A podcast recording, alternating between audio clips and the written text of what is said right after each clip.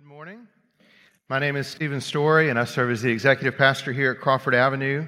And uh, it's my joy uh, to share with us this morning from God's Word. The last number of weeks, Pastor Burt has been preaching to us in a series through the Psalms, and uh, we're taking a break from that series uh, for a couple of weeks. Uh, I'll be preaching today, and uh, Lord willing, Jordan Trahan will preach next Sunday. today and next week, we plan to consider 2 Peter chapter 1. Uh, so go ahead and turn there with me. Uh, 2 Peter chapter 1, you'll find it on page 1018 in the black Bible provided for you there. In our Sunday morning Bible study cohorts, we are studying the book of 1 Peter. And I know uh, quite a few of us have been part of that study. If you haven't uh, been able to join us yet, we invite you to come. Sundays, 9 o'clock. And uh, we're looking at 1 Peter. Uh, but this morning we uh, plan to consider not 1 Peter, but 2 Peter chapter 1, and today we'll look at verses 1 through 4. Uh, so if you would please follow along as I read for us 2 Peter chapter 1, verses 1 through 4. Simeon Peter, a servant and apostle of Jesus Christ, to those who have obtained a faith of equal standing with ours by the righteousness of our God and Savior, Jesus Christ. May grace and peace be multiplied to you in the knowledge of God and of Jesus our Lord.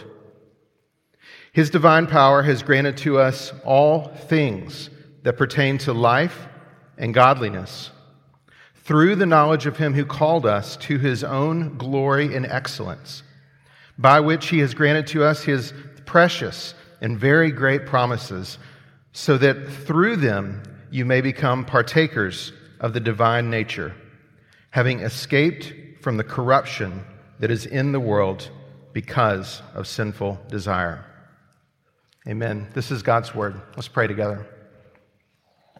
Father, we give you thanks this morning for your word to us through the Apostle Peter, and we ask for the help of your Holy Spirit that uh, he would illuminate your word, uh, that we would rightly understand it and apply it to our hearts and lives for our good and for your glory.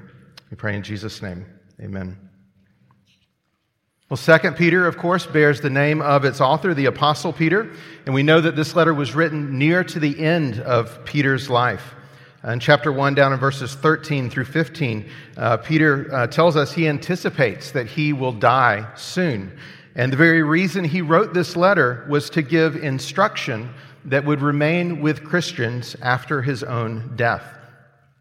We don't know all the specifics of the original recipients of the letter, uh, but it does seem that it was written to, uh, to Christians, perhaps a, a church or a group of churches who were dealing with false teachers.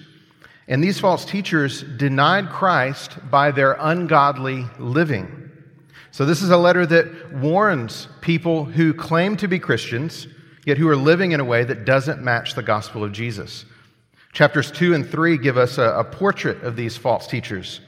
They were greedy. They were sexually immoral. They rejected spiritual authority. They, follow, uh, they promised freedom to their followers, while ironically, they themselves were enslaved to their own sinful passions. And they scoffed at the idea that there is a coming judgment. They cast doubt on the promise of Jesus that he would come again.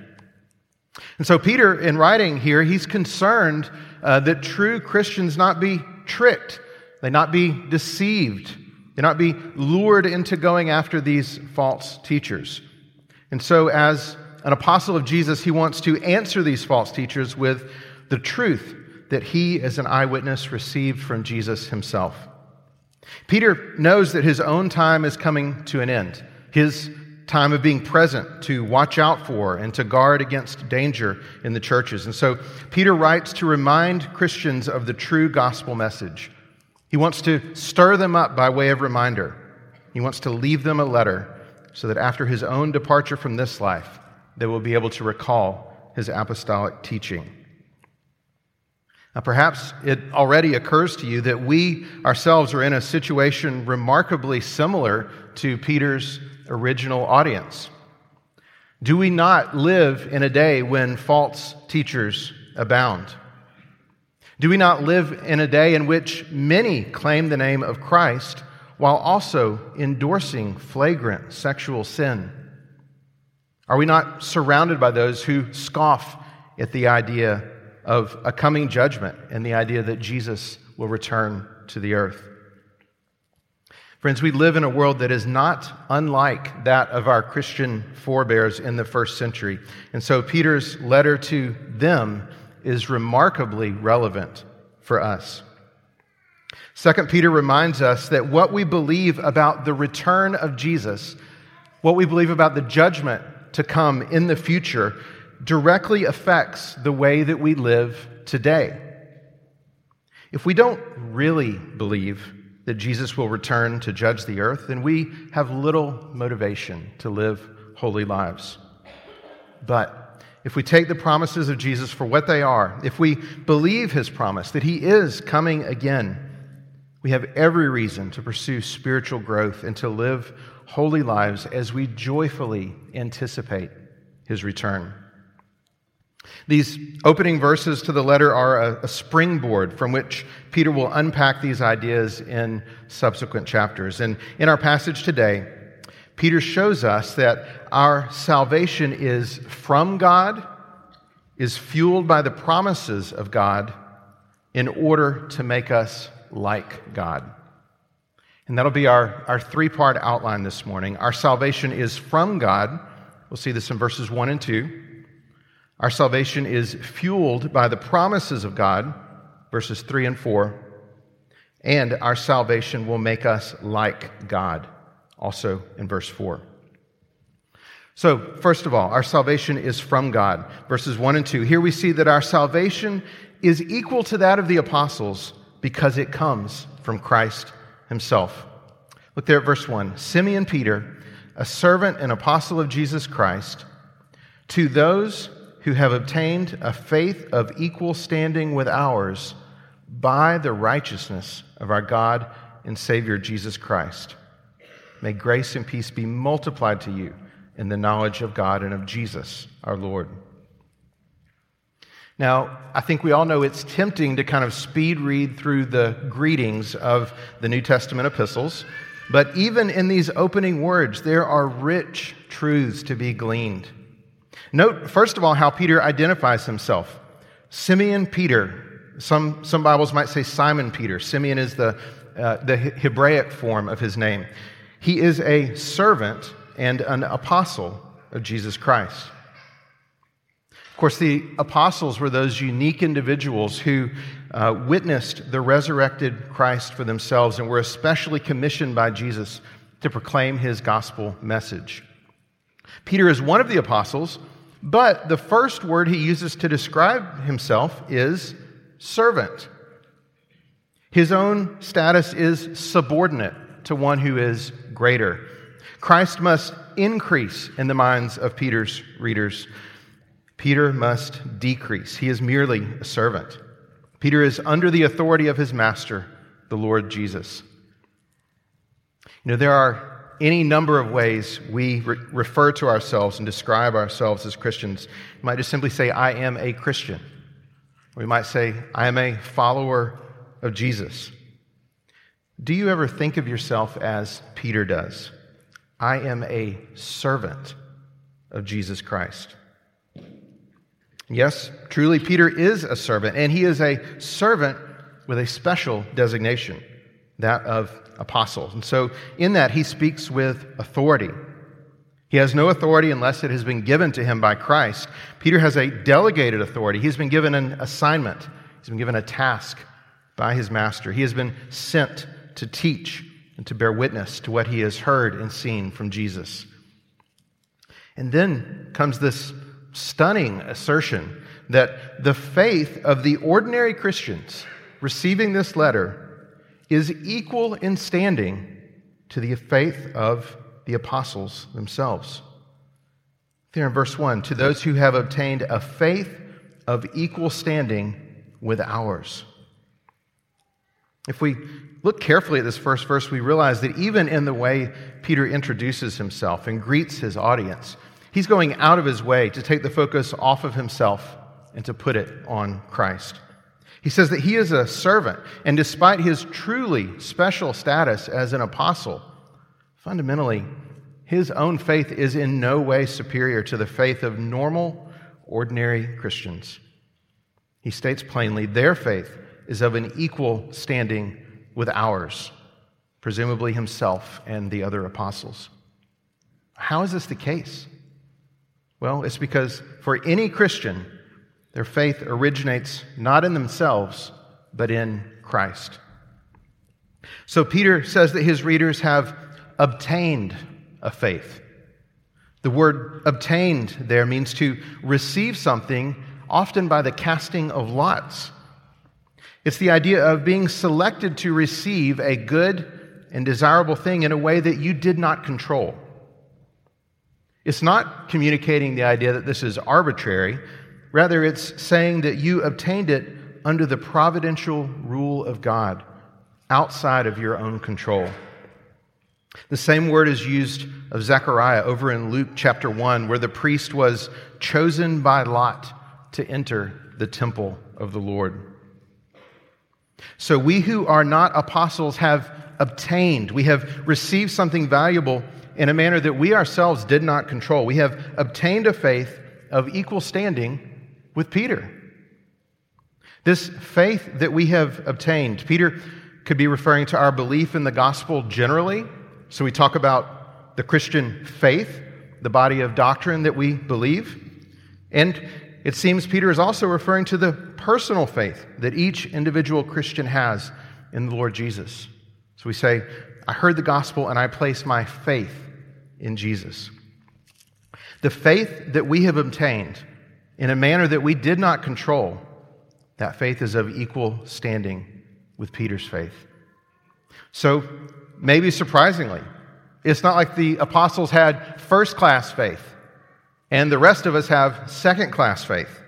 That is not what's going on. Peter is saying that ordinary Christians, our faith in Jesus is of the same variety as the faith of the apostles. Our faith is cut from the same cloth as Peter's faith.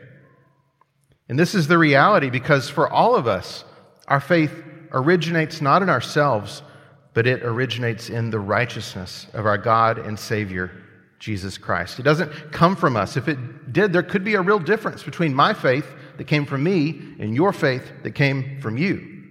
But because our faith originates in Christ, my faith is of the same standing as your faith, which is of the same standing as Peter's faith. And we, we have to note here, Peter doesn't waste any time in this letter. He's talking about the gospel right here in chapter 1, verse 1. The Bible shows us that all of us are separated from God because of our sinful rebellion against Him. Things are not right between us and God, and nothing we can do will make it right. But Jesus, by His own perfect righteousness, purchased salvation for all who repent and believe in him. And his righteousness is freely given to all God's elect that we might place our faith in him. By his righteousness, we have obtained such saving faith. Faith is necessary for salvation, and saving faith is not something we fabricate on our own. It is a gift from God. This means that for a spiritual giant like Peter, there is no boasting about the greatness of his faith. His faith came by the righteousness of Jesus. This means that for a new Christian struggling to understand the Bible for the first time, there is no fear that your faith may be insufficient. Your young faith, as new as it may be, your faith came by the righteousness of Jesus.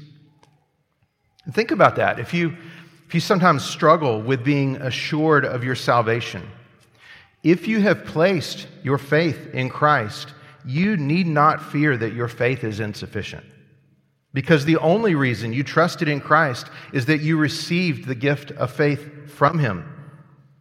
If your faith is insufficient for salvation, that means the gift of faith that God gave you is insufficient. And that cannot be the case. For the wealthy Christian, for the poor Christian, for the highly educated, for the one who hasn't learned to read very well, for the Jew, for the Gentile, for the young, for the old.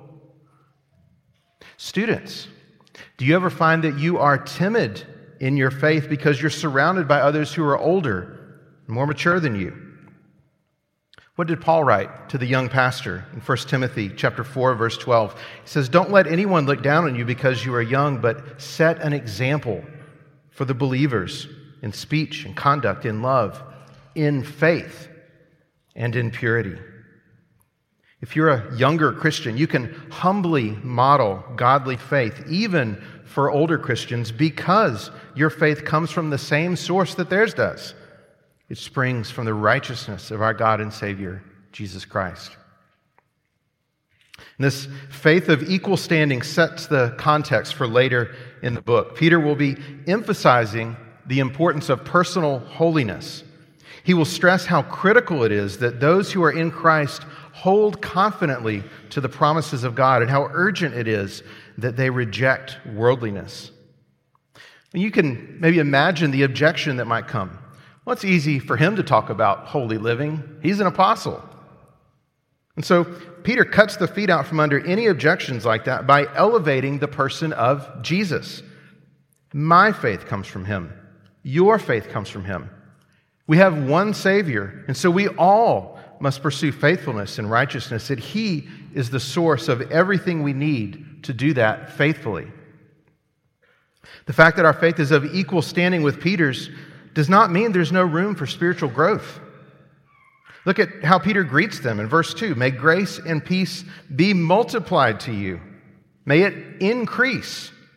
May you experience increased grace in your life and increased peace in your life.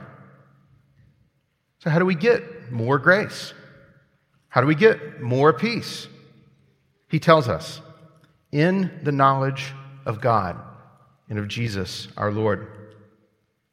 See, our faith is of equal standing, all of us. We have obtained the gift of saving faith by the righteousness of God, and in that sense, all Christians are on equal footing. But in another sense, there can be growth, there can be increase in grace and peace as we grow in the knowledge of God. Christian, I hope you've realized that trusting in Christ for your salvation is just the beginning. It's not like you're going through life at kind of a baseline level, and then there's a, there's a blip, you're saved, and you come up here to like the next level, and then you just kind of continue along uh, at, uh, at a plateaued level. No, trusting in Christ for your salvation is just the beginning, so don't be content to remain a spiritual infant. Seek to grow in grace as you put forth effort to know God more fully. Seek to grow in peace with God and peace with others as you work hard to know Christ more intimately. This is something we can work towards as brothers and sisters in the same church family as we disciple one another. This is something we can pray for one another. Do you pray for your fellow church members? Take advantage of the, the membership directory you got at the members meeting last week and um, work through that directory praying for your fellow church members. And this is one way you can pray, even for a church member you don't know very well. Pray that they would have grace and peace multiplied to them in the knowledge of God and of Jesus our Lord. The person and the work of Jesus are front and center in chapter 1. In the first 11 verses of this chapter, Jesus is mentioned by name five times. The name of Jesus occurs twice in verse 1 and again in verse 2. And we have to note there's some rich Trinitarian insight here in how Peter talks about God.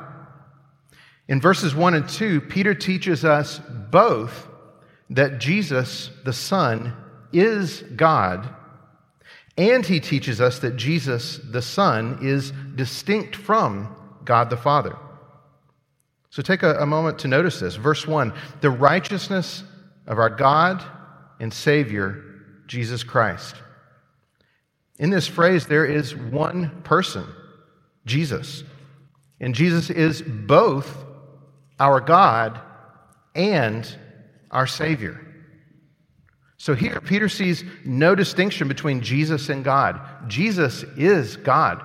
This is one of the clearest affirmations in the New Testament of the deity of Jesus. And then look at verse 2, where Peter writes about the knowledge of God and of Jesus our Lord. In this verse, there are two people. There is one knowledge, but it refers to two people, God and Jesus. So in verse 2, Peter does see a clear distinction between Jesus the Son and God the Father. They are two different persons. Of course, as Christians, we believe that there is one God eternally existing in three persons the Father, Son, and Spirit. There is unity, there is one God, and there is distinction. There's three persons. And we can see that truth taught here regarding the Father and the Son. Verse 1, Jesus is God, unity. Verse 2, Jesus and God are two different persons, distinction. So, all that's under our, our first point this morning. For all Christians, our salvation is of equal standing, even with that of an apostle like Peter, because of its source, because our faith comes from the righteousness of Jesus, who is God. Second uh, point this morning our salvation is fueled by the promises of God.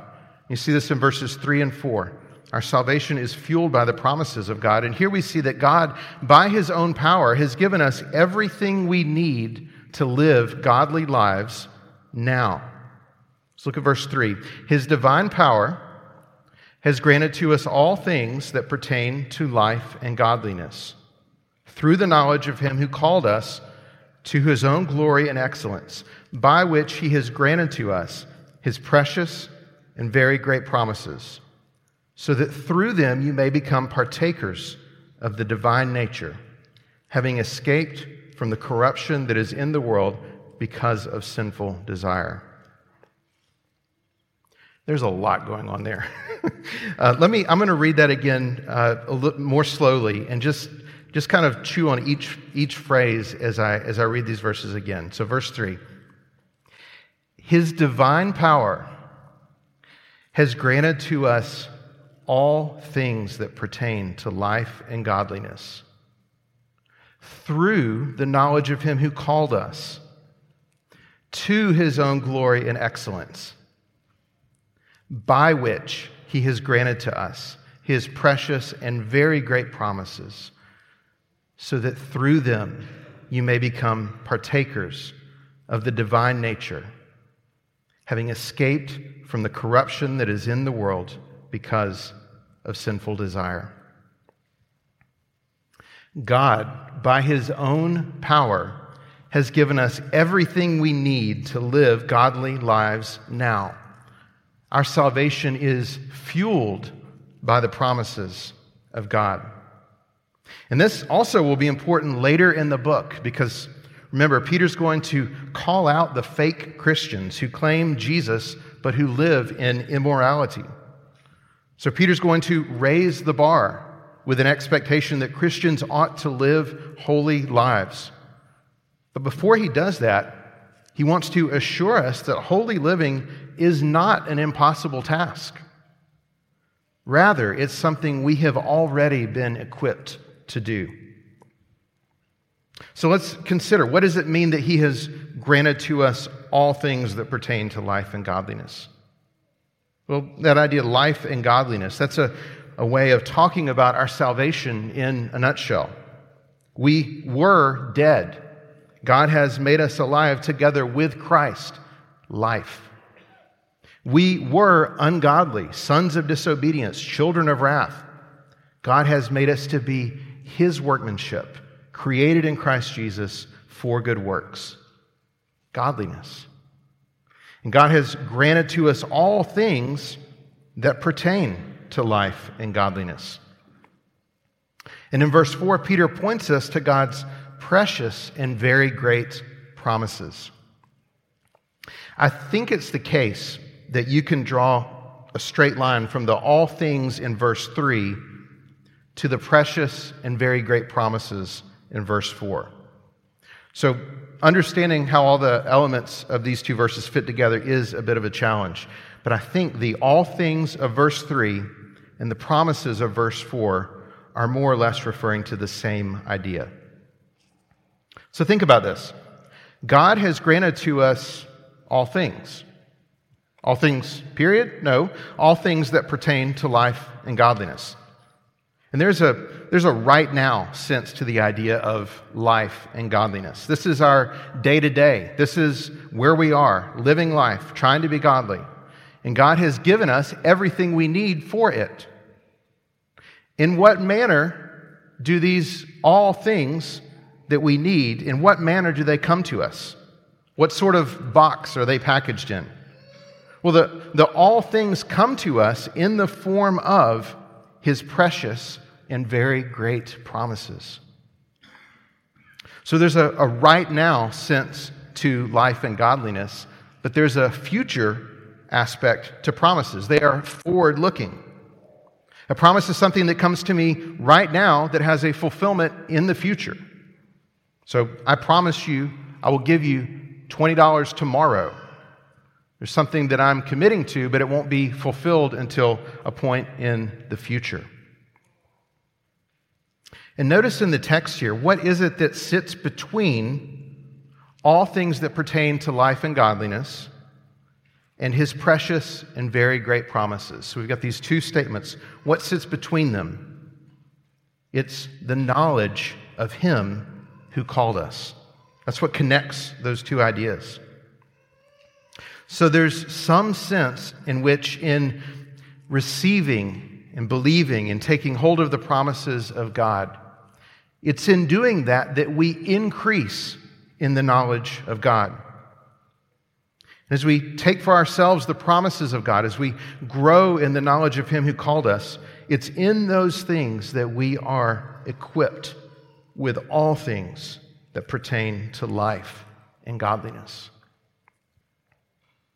Now, I realize to a, to a point, this is way up here. This is hard to get your head around. It was for me this week studying. But I think these are realities that we can apply in very simple and very practical ways.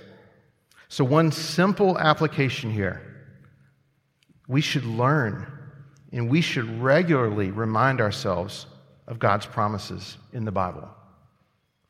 That's a simple way to apply some grand truth here. Learn and remind yourself of God's promises in the Bible. Within the pages of the Bible, God makes scores of promises to his people.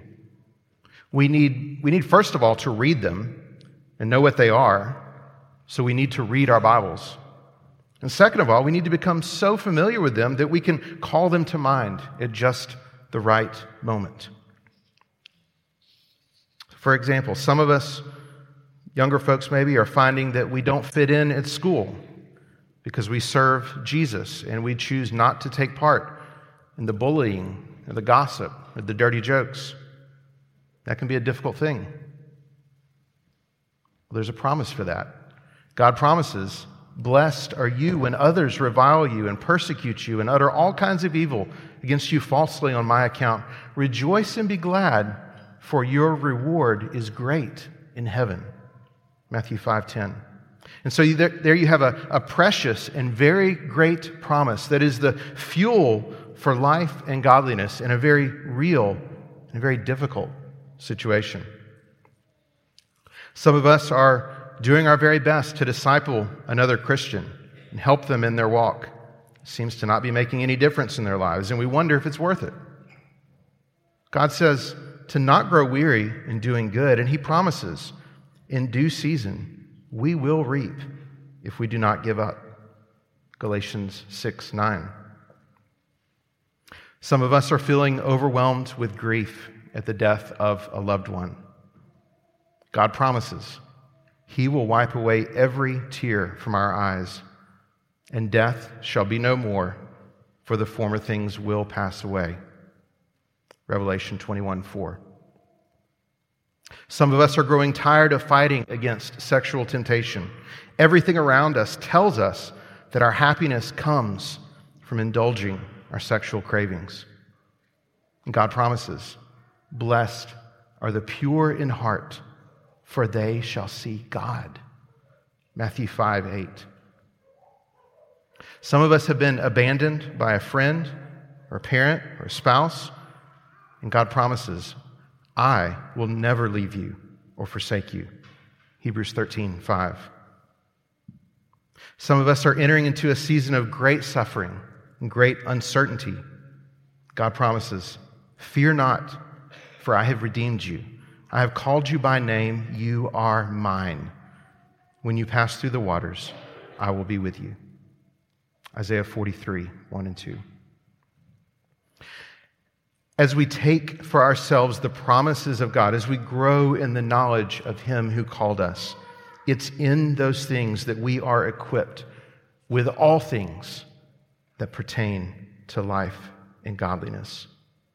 God calls us to holy living, and He gives us everything we need to do it faithfully. There are, of course, many, many promises God has made to His people. And in this letter, Peter especially has in mind the promise of Jesus' return. Jesus told his disciples in John 14, 2, In my Father's house are many rooms. If it were not so, would I have told you that I go to prepare a place for you? And if I go and prepare a place for you, I will come again and will take you to myself, that where I am, you may be also. Certainly, Peter remembered the message of the angels in Acts chapter 1, verse 11. This Jesus who was taken up from you into heaven will come in the same way as you saw him go into heaven. These things are clearly on Peter's mind toward the end of his letter. So 2 Peter chapter 3, verses 3 and 4, he writes, Scoffers will come in the last day with scoffing, following their own sinful desires. They will say, Where is the promise of his coming? In other words, y'all think Jesus is coming back? That's crazy. If he is, where's he at? He's taken a long time. Peter says, chapter 3, verses 8 and 9, but do not overlook this one fact, beloved, that with the Lord one day is as a thousand years, and a thousand years is one day. The Lord is not slow to fulfill his promise, as some count slowness, but he is patient toward you, not wishing that any should perish, but that all should reach repentance. And so we cling all the more tightly to his promised return. Chapter 3, verse 13 according to his promise, we are waiting for new heavens and a new earth in which righteousness dwells. For the Christian, perhaps no other promise is so important for life and godliness is the promise that Jesus will return. His promised return motivates us to live holy lives, knowing that we will answer to Him for the way we live. His promised return puts into context the difficulties of life, all of which will surely fade into the background on the day when He does return. Jesus' promised return gives us great joy at the thought that one day all will be put right in the world. Wickedness will be judged, sin and death will be done away with. God, by his own power, through his precious and very great promises, has given us everything we need to live godly lives today. And then, our third and final point our salvation will make us like God. This is in verse 4. The goal of our salvation is that we escape from sinful worldliness and become like God. If that statement shocks you a little bit, I think that's kind of the point. this is a stunning truth, but let's look at it from the text. Uh, verse 4 By which he has granted to us his precious and very great promises, so that through them, uh, here it is, you may become partakers of the divine nature, having escaped from the corruption that is in the world because of sinful desire. Does that phrase make you squirm a little bit? Partake of the divine nature. What in the world? Is Peter saying we can become divine beings? No, we're not Mormon. We do not believe that humans can become gods, and that's not what Peter is teaching. Peter tells us what he means in the, the very next phrase. Partaking of the divine nature is having escaped from the corruption that is in the world because of sinful desire. So the first man, Adam, was made in the image of God. Before he fell into sin, Adam was a flawless reflection of what God is like. Adam was not God, but if you looked at Adam, you saw an accurate representation of what God is like. You could learn about God by looking at Adam. But what happened? Because of his sinful desire, that image was corrupted. And now all humanity is corrupted in this way. We are still made in the image of God, but that image has been distorted. It's like one of those wavy mirrors you might see at an amusement park. It still reflects something of what you look like, but in a twisted way. Someone who looks at that mirror gets only the roughest idea of what you actually look like. But when, God's, when God saves us, He begins in real time the process of making us more and more like Christ. He slowly, bit by bit, corrects the distortions that are present in that mirror so that over time we begin to more and more accurately reflect what God really looks like. We escape from the corruption that is in the world because of sinful desires. And in this, we are partaking of the divine nature. This still just seems nuts. How can this be? We can partake of God's nature? What does that mean? How is that even possible? Scripture tells us we can partake of God because we have been united with God. John 14, verse 19, Jesus says, Because I live, you also will live. In that day, you will know that I am in my Father, and you in me, and I in you. Or a few chapters later, Jesus speaking to the Father, John 17, 22. So the Son speaking to the Father, the glory that you have given me, I have given to them, that they may be one, even as we are one, I in them, and you in me. Or 1 John chapter 3, verse 2. We know that when he appears, we shall be like him, because we shall see him as he is. And we can't be like God if we are still entangled with the corruption that is in the world. The word corruption there is the idea of decay, something that's ruined, something that is doomed to be destroyed because it is spoiled. So one day earlier this week, I told my wife Dottie that I would take care of preparing dinner that night. And I wasn't sure what we were going to have for dinner, so I dug around in the freezer and I got really excited when at the bottom of the freezer I found an uncooked steak. And I thought, oh, this is great. So I set it out to thaw and uh, was looking forward to steak dinner that night. Let's just say that in our household there are competing theories about how long food can remain in the freezer and still be edible. I tend to be of the mind that it can stay in there for years. And that's what the freezer's for, right? It'll preserve it forever, indefinitely. But as that steak thawed and it revealed itself to be all kinds of gnarly colors that steak is not supposed to be, I began to wonder if perhaps corruption had started to take hold. So the steak went in the trash, and we had hot dogs for dinner. This word corruption pops up several places in the New Testament. It gives us a sense of what Peter has in mind here. Romans 8:21, the physical creation itself is in bondage to corruption. 1 Corinthians 15:42, we die and our bodies are buried in the ground because they are corruptible, whereas our resurrection bodies will be incorruptible. Galatians 6 8. The one who sows to his own flesh will from the flesh reap corruption, but the one who sows to the Spirit will from the Spirit reap eternal life. We inherit the sin of Adam. We are locked into corruption from the moment we are conceived. And it's only through the precious and very great promises of God that we can escape from corruption. We are now freed. We are enabled to partake of the divine nature. Listen to Charles Spurgeon commenting on this verse. He says, We are by grace made like God. God is love, we become love. He that loveth is born of God. God is truth, we become true. and we love that which is true, and we hate the darkness and the lie. God is good, it is His very name. He makes us good by His grace so that we become the pure in heart who shall see God.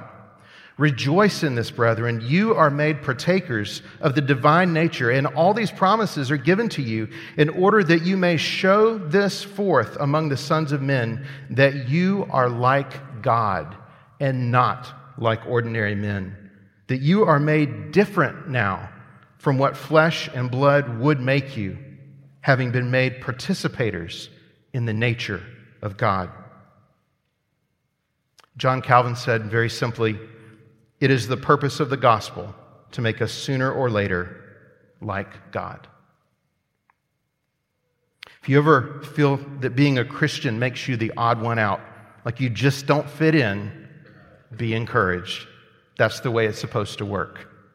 The more closely we come to resemble Christ, the more we partake of the divine nature, the more fully we are delivered from the corruption that is in the world. The goal of our salvation is that we escape from sinful worldliness and become like God. It's with these things in mind that in just a moment we are going to take the Lord's Supper together. And as we take the bread and the cup, perhaps think today about the fact that the Lord Jesus gave us this ordinance to help us understand how closely united we are with him. The bread and the juice represent the body and the blood of Jesus. And we are so closely united with him that we consume these elements into our very bodies.